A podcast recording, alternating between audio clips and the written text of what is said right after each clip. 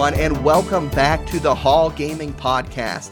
I'm your host, Jeremy Hall, and thank you so much for taking the time to drop by and talk all things video games with us.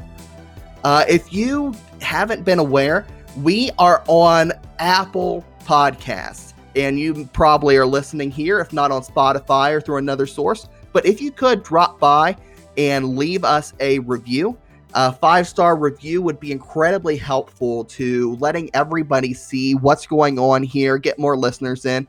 And as we are a part of the Goon Studios network, along with the Nonsensical Nodcat podcast, led by my friends Nate and Sam, uh, we are giving away a $20 gift card to the store of your choice if you leave a review and let us know on one of our socials or in the Discord. Now, obviously, we're not trying to buy our your review, and if you don't like the show, that's okay. You won't hurt my feelings. I still love you all. But if you think that this is quality content that you want others to hear, drop by, leave a review, and find one of us on social media and let us know. Uh, the deadline for that is coming up within the next couple weeks in December 2020. So get that in before Christmas and make sure your name is in for that draw. Now, uh, our episode today, we're going to jump straight into it because I want to spend the next few minutes talking about an issue that is really important to me. And it's also something that if you don't struggle with anything in gaming or in your day to day life, I don't think you think about this often. And this is accessibility in gaming. Uh, if you have been paying attention to what's going on here on the Hall Gaming Podcast or on my Twitch channel on Xenix68, uh, I've been excited to co stream the Game Awards, which happened a couple days ago on Thursday, December 10th. It was a blast. You had musical performances. Eddie Vedder played his Pearl Jam song that was featured in The Last of Us. Uh, the London Philharmonic Orchestra was there. Uh, Persona 5 soundtrack got a feature. It was great. And then there were the presenters. Keanu was uh, was there, not Kanye, Keanu Reeves, which is the better K.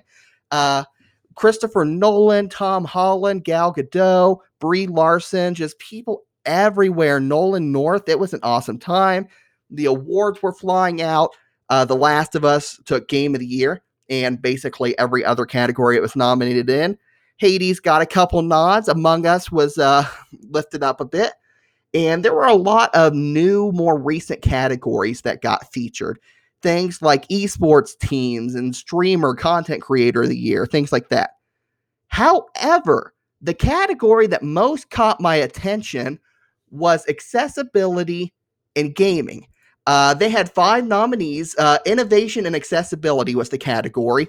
And from the Game Awards website, it was meant to recognize software and or hardware that is pushing the medium forward by adding features, technology, and content to help games be played and enjoyed by an even wider audience. And I think this is something that is absolutely huge and is something that hasn't gotten the attention it deserved until maybe the last two or three years. And if you're like me, you're an able bodied gamer. I don't have any notable disabilities that would affect the way I play or take in content, anything like that. And so I get a game, I pop it in, and I play it, and I don't give a second thought to anything except whether the subtitles are helpful or annoying, or, you know, if it's too loud. That's it. I just play the game. And that is not the reality for so many people. Physical disabilities, uh, mental disabilities, ones that deal with your eyesight or your hearing. There are so many things that we take for granted that people struggle with. And just because somebody struggles doesn't mean they don't want to play a game. It just means that it's that much harder for them to take in what we take for granted. Uh, and so there were five games nominated for this. The Last of Us Part 2 won, but uh, Watch Dogs Legion and Assassin's Creed Valhalla were up for it as well. Ubisoft uh, getting their name in there. Uh, Grounded, the new game on Xbox that has you shrink down to the size of an ant and fight them. And then Hyperdot, which is about the only one I don't know. So, these games were all nominated for their innovation and accessibility. And I think it was incredible. The Last of Us Part 2 knocked it out of the park the most. I started up this game when it came out, and immediately before you get to the main menu or anything like that, you set the brightness like you do for a lot of games, and then you get hit with so many accessibility options. In the majority of us might just kind of flip past that and not think much of it. But if you look closer, just how important it is. Like I pulled up the Last of Us website right now, and just listen to this. They have vision accessibilities to where you can have text to speech. You can choose the contrast of your display, change the size of your HUD. You can turn on a lock on aim, uh, navigation and traversal assistance, and enhanced listening mode. You can skip puzzles if you need to. You can make very precise adjustments to the combat because if you are someone who is legally blind or has low vision, this can help you play the game because remember, not everyone who is blind, that doesn't mean they can't see at all. And they try their best to make this game as accessible to anyone as possible. Or hearing, people who are deaf or hard of hearing awareness indicators. It lets you know what sounds you're hearing in what direction it is. Uh, dodge prompts, it helps them be able to hit that a bit more easily if they can't hear the audio cue. Subtitles on story and combat. You can change the names, uh, show the names of who's speaking. You can give the direction that that person is speaking in. It points to them. Combat, it'll turn, or the guitar, it'll vibrate through the controller because if they can't hear it, it gives them another way to encounter that content. Oh, there's more. Motor accessibility. There's alternate controls. You can remap just about anything, change the orientation of pretty much everything. Rope ladder movement, guitar strumming input, boat controls, melee through aiming, whether you want to hold the button or press it to get something done. If you scroll through, there is so, so, so many options. You can change literally everything about this game. And it's not just the fact that I'm amazed by what they did. Like they even have a colorblind mode for their HUD. But it's the fact that things like this aren't standard. It's the exception. It's something that doesn't get the attention it needs to in our hobby. Uh, Valhalla does the same thing. It's not to the same extent, but it has control remapping. You can have alternatives for having to smash buttons it'll pop up the sounds that you're hearing and which direction they're coming from. Uh, you can change it to where screen effects don't happen, or you can guarantee that an assassination will go through. Uh, because some people aren't able to hit the button with quite that amount of precision, and it's not their fault. It's not that they're a bad gamer or that it's a kid's game or whatever. It's something that they literally can't do. And I think the issue is that uh, the industry as a whole has not paid attention to the needs of these gamers in the way that it should. And look at this, they're not compromising the game itself in any way. They are just taking the game they have and adding extra options so that it can be enjoyed by as wide of an audience as possible. And like I'm that doesn't mean that every game has to be, you know, easy mode, you can't do anything. Like we're not getting rid of Dark Souls. We're just taking the game and making it possible for more people to freaking enjoy the game. And we just aren't talking about this. Uh, but thankfully, there are groups within gaming that are finally stepping up and bringing awareness to this. And the companies themselves are finally starting to. Uh, one of the things I saw a few years ago that was just genius to me is the Xbox Adaptive Controller. Microsoft was one of the first game console creators that hopped on this, and they made an official controller, and it looks like the weirdest thing when you see it. It looks like this big keyboard size pad, and it has two black matte circles on it, a giant directional pad, and then kind of your key buttons. And what it does is it allows you to map out the triggers and the buttons and the clicks and everything as much as you want to. And it has this kind of base pad to let you uh, be able to work with. And then you can attach whatever other devices you want to it. So for the A button, for example, you could have a giant big green button that you hit. And it allows people who don't have the same amount of motor function to still play games through their own rig. If you have cerebral palsy or something else that hurts your functionality, hurts the way that you could perform, you can still game. And one of the things I want to say right off the bat, I guess this is a little bit into it, it isn't right off the bat, but I'm not the best person to be talking about this because I don't understand it in an experiential way. I don't have somebody in my life who struggles in this way. And I want to say right now if I've accidentally worded any of this in a way that comes off as offensive or seems disrespectful, I apologize right now because that is not my intent in the slightest. It just means that that's a way that I need to learn and educate myself and step up a bit more. What it does mean is that if we aren't talking about this on a wide level, I want to at least push this in the right direction. I want to raise awareness to where when we come across these accessibility options, it's not, uh, here's another screen we need to go through, or just, uh, I, I was in one of my favorite streamers chats about three weeks ago. We were playing through, he was playing Valhalla, an incredible game, by the way, if you haven't played it.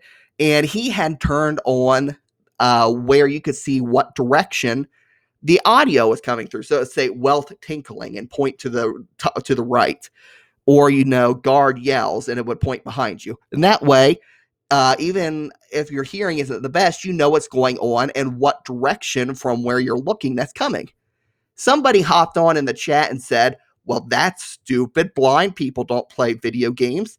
And I'm just like, dude, why would you say that? It's not just hurtful and disrespectful, but like I said earlier, blind doesn't mean I can't see anything. There's different levels of blind. There's people who can see a little bit, but it's much, much harder.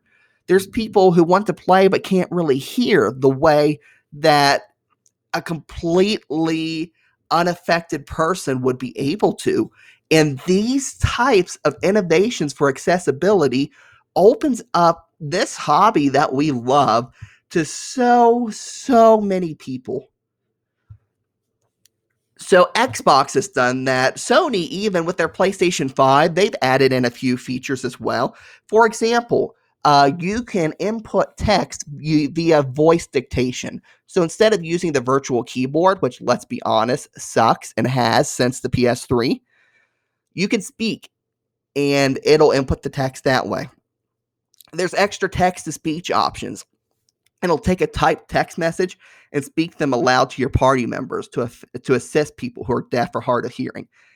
In a like it, some games will support color correction adjustment. You can uh, customize common settings before the game even starts. Haptic feedback on the PS5, if that's something that's not helpful, you can reduce or disable it completely. You can make it to where the triggers aren't pushing back up against you as you play through Astro's Playroom or uh, uh, Demon's Souls. So many things. And we're finally getting to the point where developers aren't tacking this on as an afterthought, but they're going, okay, this needs to be a core part of our gameplay.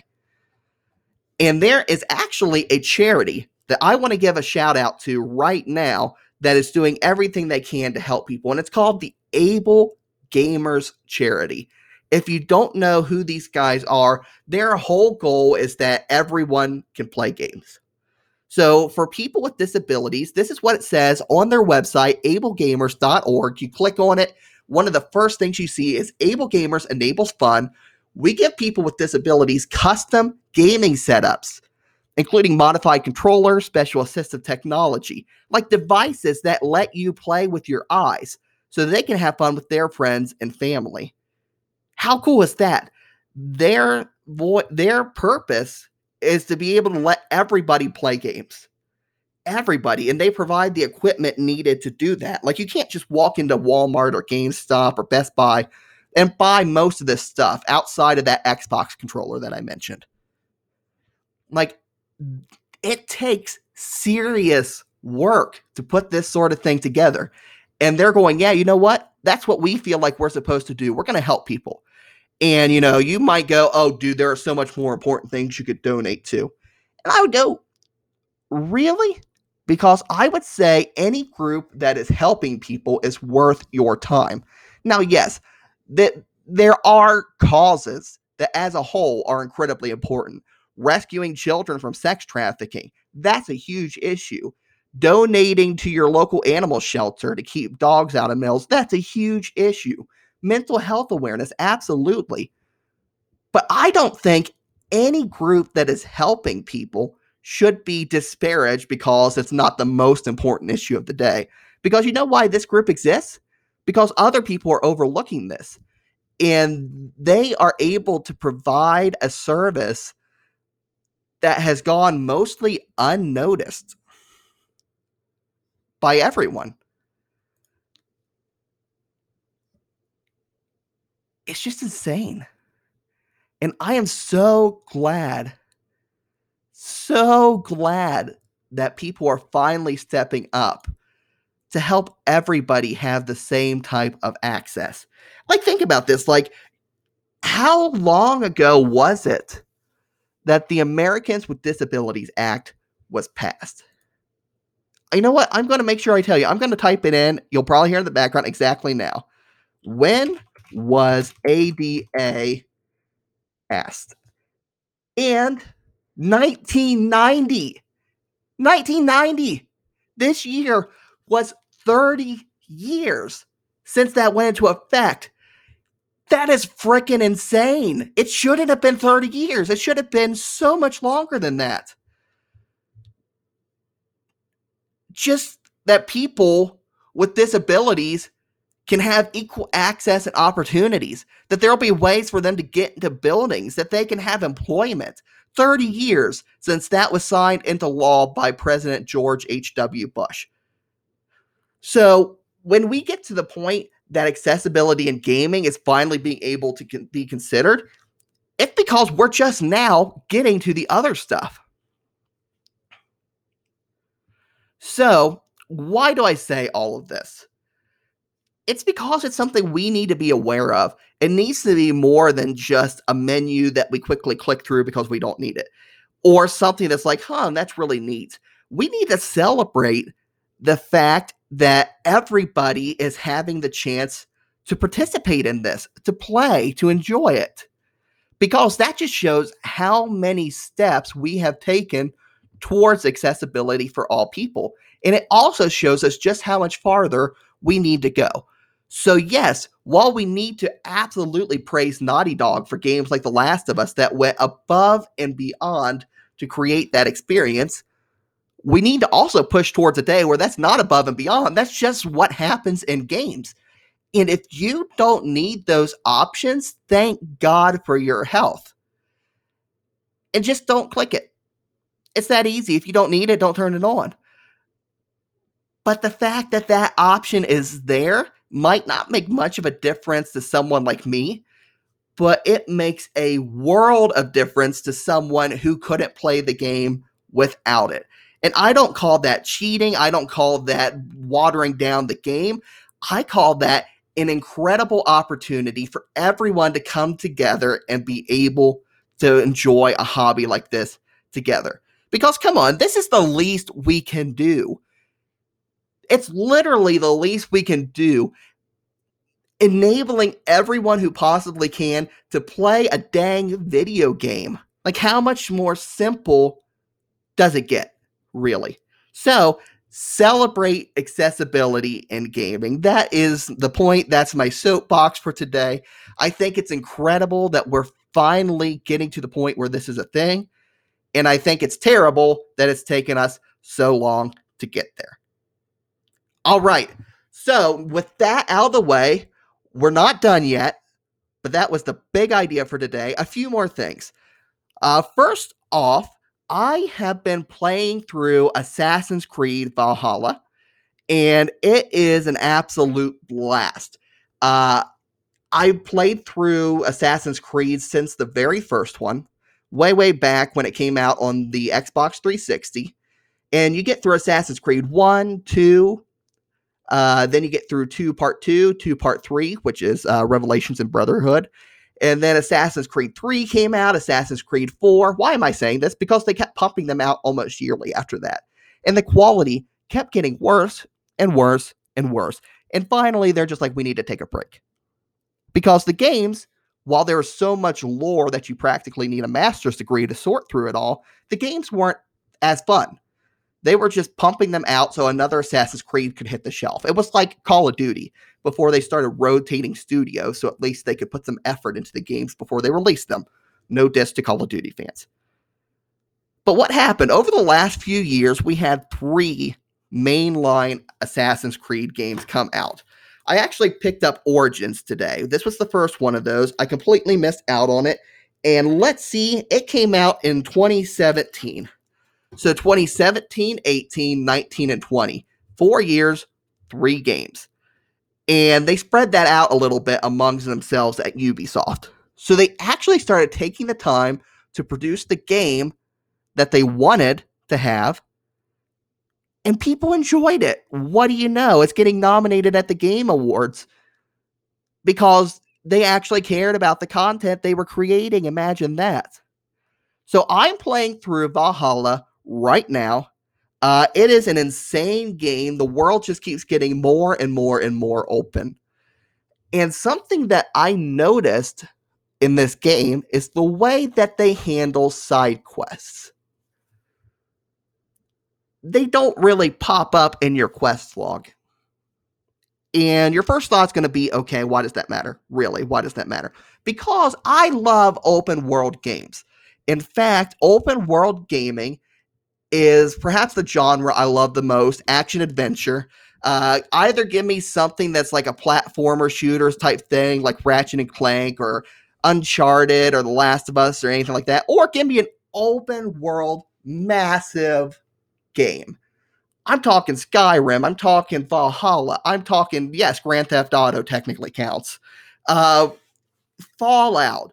These games that are just freaking huge. But what happens? You have your main storyline that you go through, and then you have the side quests, and they range from amazing to crap. And what happens? You go around the world and they slowly start getting added into your quest log. By the time I finished freaking Skyrim, my quest log was so packed through, I couldn't remember who gave me what, what was going on, or anything. It was just time to grind for the XP. Let's help out this random lady who I don't know, her kid was stolen or a husband was murdered or they have a torture chamber under the house. I don't know. And those were the good ones. The ones that aren't so good is the fetch quests. Go shoot six wolves before, you know, you know what I'm talking about. You know the type of things I'm talking about. So why am I bringing all this up? It's because Ubisoft used to be one of the worst offenders on this out of anybody. They had such massive worlds but they just tried to cram so much stuff in it that it didn't feel empty. And once you started ranging, getting a little bit outside of the lines in the main story or one or two highlighted side quests, starts getting real sad real fast. But something started changing. They started taking their time to make the games. Origins was one of the first games to kind of address this, but you still had, you know, side quest after side quest. Odyssey, I love that game. So good. The ancient Greek world, the DLC was incredible too, but when I finished that game after like 80 hours in it, I still had a massive list of side quests to follow. And especially like the Lost Tales of Greece or something like that, they added in new quests via DLC for free, which is great if you've played through everything in the game and then you have a new quest pop in every now and again. It's not great if you come to it a year after the game launch and you suddenly have a quest log the si- size of the Great Wall. It just doesn't work. So Valhalla comes along, and I have at the max maybe six to eight quests in my log at any one time. At one time. And all but one or two of those are just persistent throughout the game quests that happen at my home village of Ravensthorpe. Like, get the village to level six, bring medallions to the hidden ones location, like stuff like that, like stuff that it's going to take you the whole game to do this. And then you'll have one or two main arcs that you're working on at a time. that really matter to the story, and those will pop up. And if you got the DLC mission for pre ordering the game or getting the Ultimate Edition, that'll pop into. But that's it. Do you know how the side quests, other than that, are in the game? You just find them. There's a little blue dot on the map. You come up to it, it's a mystery of some sort. And sometimes it's not even an actual side quest. You get to Stonehenge and it's like figure out the puzzle. Or it's like find this relic hidden in this cave that actually serves a purpose. It's pretty cool. Or I am a Viking who has outlived the purpose of my life. Fight me and give me the death I deserve. Like cool stuff. But then the other ones like that, the other random crap that you would come across in the game, it's fun in this game because it doesn't take up a spot in your quest log and it doesn't hold your hand to walk you through it. Uh, one of the most fun side quests like this I found in a very small spoiler alert if you want to know absolutely nothing about Valhalla. So, uh, about a third of the way into the game, you make it to Ravensthorpe in England, which is your main kind of hub now. And you keep coming back every time you go in and out to make alliances with other uh, clans and kingdoms around you. Well, one time I walk back and there's a side quest that has popped up there, and it's this kid standing in the hall, the main hall, and he goes, uh, Eivor, Eivor, you gotta come quick. Uh, the kids are in trouble. They, you gotta help and it's like, okay, and the kid runs off. You can follow him. You don't have to. It doesn't pop up to tell you follow the kid. It doesn't show up in your menu. It just happens. And if you follow him, you get over, turns out they're pulling your leg the whole time. There's a wolf, a wandering wolfie that is stuck under a house. And they're like, would you please help it? And you go in, you get it out. Wolf thankfully doesn't, you know, kill you uh, you start walking the kids back home while giving them a stern lecture on why they shouldn't just try to tame wild animals. While the wild, wild animals you were just talking about pop up to rip the kids a new one. And guess who comes back out of nowhere? Wolfie. Wolf comes over. You wreck the bad wolves with this good wolf. Everybody gets a new wolf friend. The kids have learned a horrible lesson that you should meet every wild animal with open arms and you get a new skill allowing you to summon this wolf into battle whenever the heck you want. It didn't pop in my quest log. It just had one little symbol on the map, and I paid attention to environmental clues to keep it going. If I didn't do it, it would probably still be there when I came back with its little symbol allowing me to start again but it just popped up naturally in the world. It made the world feel lived in, especially a world that's like a ninth century Viking England where, you know, there's not exactly much going on outside of the random village that you find or the monastery. It made this huge world feel real and lived in, like genuine, authentic side events were going on. You just stumble onto these you have an idea based off of where they might be, but nothing is compelling you to go do it. You get some extra skill points for completing it, but you can still beat the game without it. I love this. I love this because it's making a game feel real and lived in. And I don't have a list that is so freaking massive that I'm like, I'm never going to complete this. What's the point? It's I know these are here if I want to come to them, but half the time I just stumble across it and it adds to my game. It's the type of thing that makes me want to avoid fast traveling.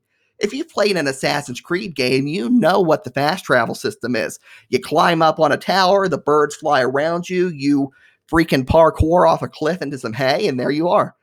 And normally that's how you get around the world. Which one of these points gets me closest to my uh, to my home?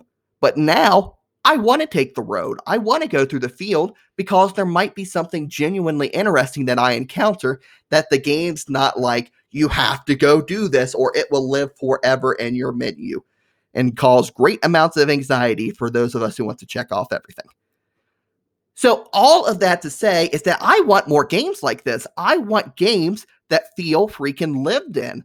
Like the these people NPCs in the game they aren't just there. Their whole life isn't just standing there going, Oh, good sir, would you fetch me these five herbs?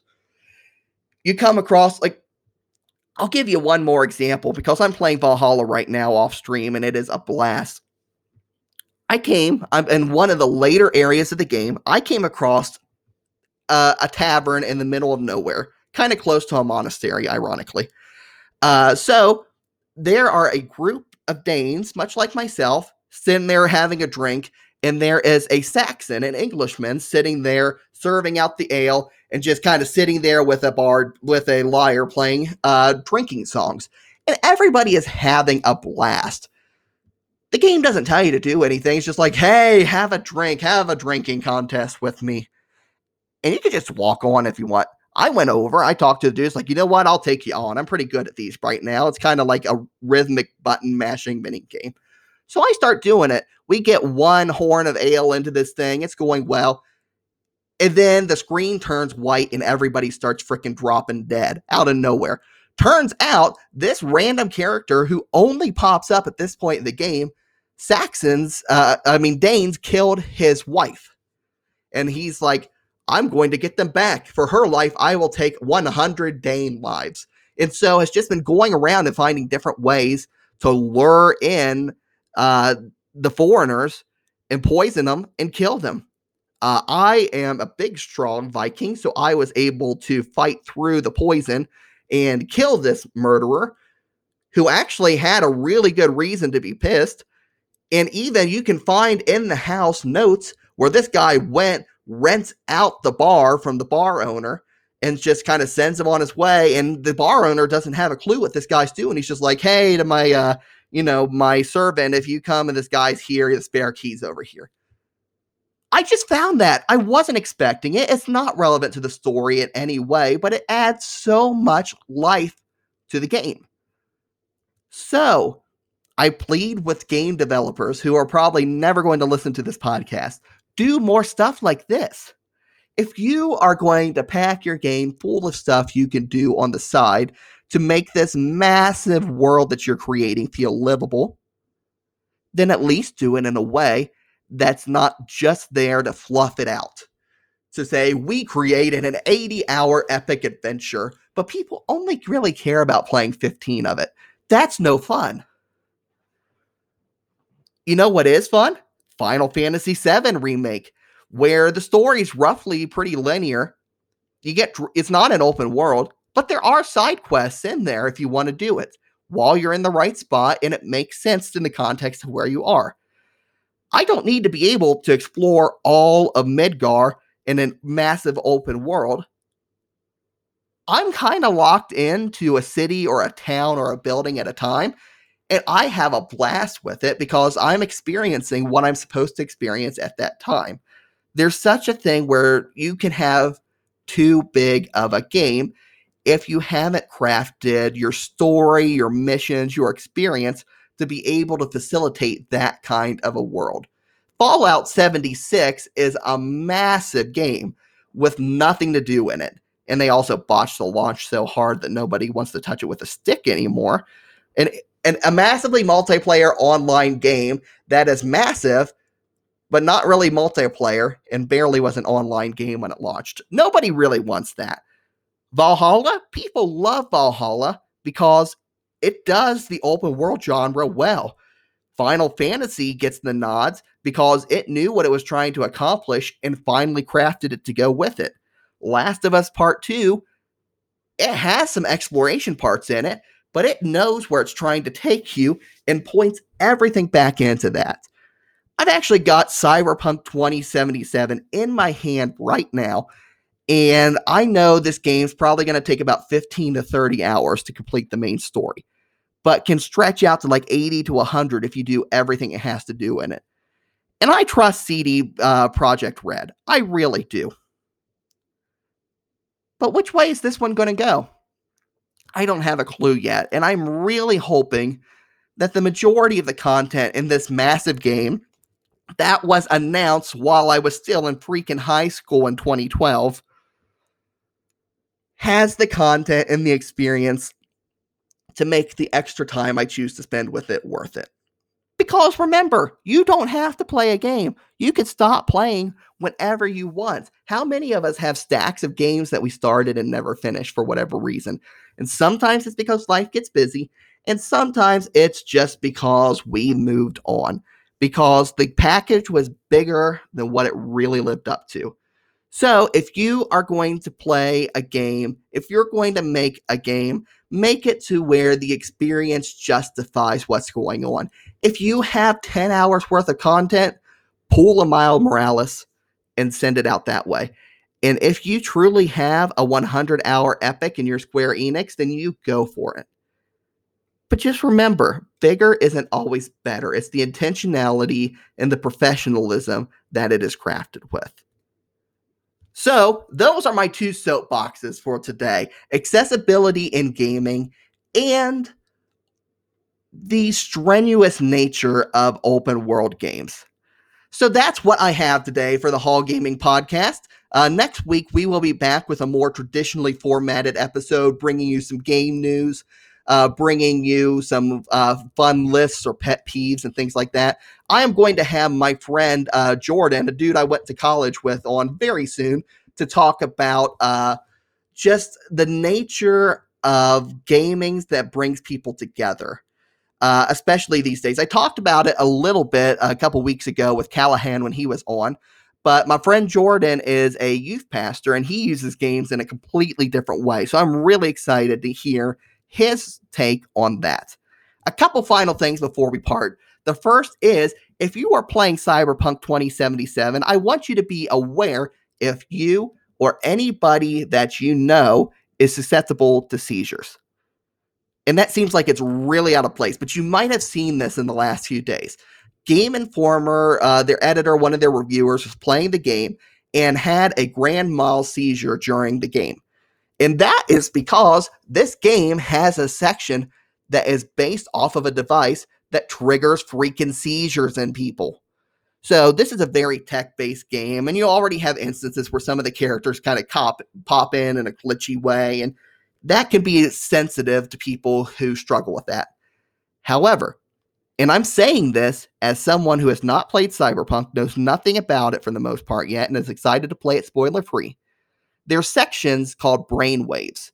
And what part of this is, is you put on this device that flashes a ton of lights rapidly and it's like trying to trigger up memories or something like that in the context of the game, but it's based off of a real device that is intended to induce seizures in people.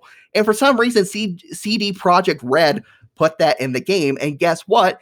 It induces seizures in people. So please, please, please, please be aware of this. There's not at the time of recording this episode an explicit warning about this when you boot up the game or when you go into that section. It just happens and people have had seizures because of it. And all that's on there is the traditional warning that pops up saying playing games may induce seizures in some people. Please consult a doctor, which no one ever does because why would you consult a doctor before you play Mario? You, you know what I mean? So please be aware of this. I don't want anybody to get hurt. I have friends and family who do struggle with having seizures. And so please be aware of this. Uh, finally, uh, make sure that you have followed and subscribed to the Hall Gaming Podcast, and also that you follow me on Twitch if you want more gaming throughout the week. Uh, if you go to twitch.tv slash Zenik68, that's Z or Z for all of our Canadians, E N I K 68. You'll find me on there. I have been playing through uh, Final Fantasy VII Remake. I've got some other stuff coming down the pipeline very soon. Most likely going to play through Last of Us Part 2 or some Watch Dogs Legion. I just got a few new games today that I'm excited for. Kingdom Hearts is setting off to the side here as well. Love that series. And I know we're going to get to some Zelda sooner or later, even though I trashed Majora's Mask the last time we had the podcast. So, all that to say, thank you so much for tuning in. Thank you for allowing me to go on a bit more of an unstructured rant than normal because I think that one of these, accessibility, is a huge issue we need to talk about. And that open world gaming and how that is produced isn't something really important that we need to talk about, but it's a pet peeve that would take up far more time than a normal pet peeve slot. So thank you so much. Have a great day. I will see you next week with another full episode. And if you're like me, school is letting out. So I am going to spend the rest of December spending time with my wife, playing with my dog, and playing some awesome freaking video games and getting caught up on all the stuff I didn't have time to do. Thank you all. Have a great day. See you next week.